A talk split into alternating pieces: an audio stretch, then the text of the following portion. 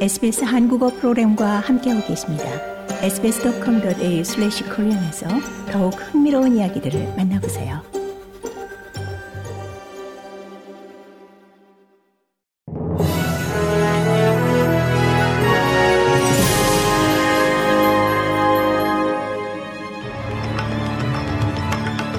(12월 27일) 수요일 오후에 SBS 한국어 뉴스 간추린 주요 소식입니다.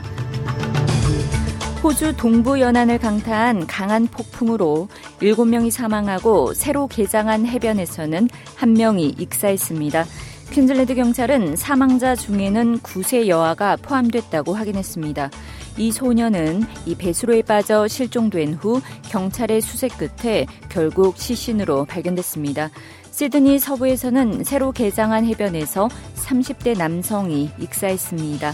일주일 전 대중에게 개방된 이 해변은 이번 사건으로 폐쇄된 상태입니다.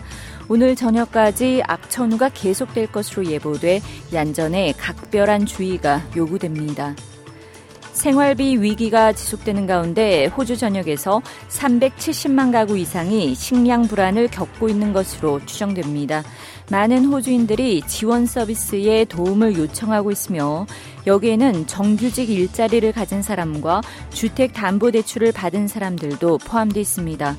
오즈 하비스트의 수잔나 드로파 마켓 매니저는 이 작년 이맘때와 비교해 올해 서비스를 찾는 사람들의 수가 20%가량 증가했다고 말했습니다. 드로파 매니저는 오즈 하비스트 설립 5년 동안의 최악의 상황이라고 덧붙였습니다. Boxing Day 오후에 시작된 시드니 호바트 요트 레이스에서 기상 악화로 마리티모 52호가 이 지난밤 중도 하차하면서 총 7척이 경기를 중단했습니다. Boxing Day에 출발한 요트는 총 103척이었습니다. supermaxi 안도 코만치호가 선두를 그 뒤를 로 커넥트호가 추격하고 있습니다. 이 한편 고양이 올리가 이 올해 시드니 호바트 요트 경기에 동행하며 이 대회 역사에 새로운 기록을 썼습니다.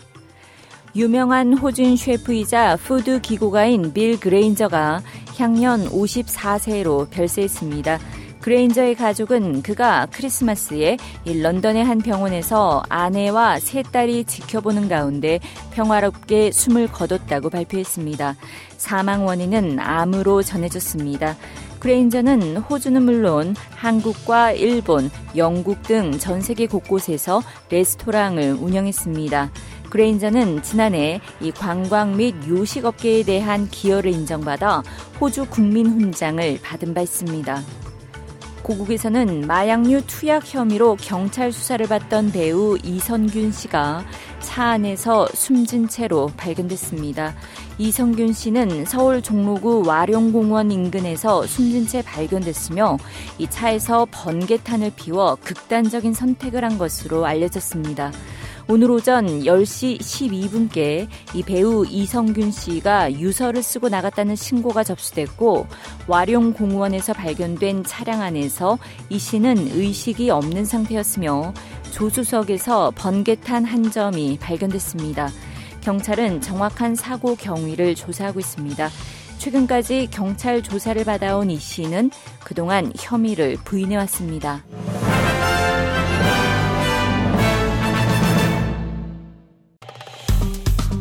좋아요, 공유, 댓글, SBS 한국어 프로그램의 페이스북을 팔로우해주세요.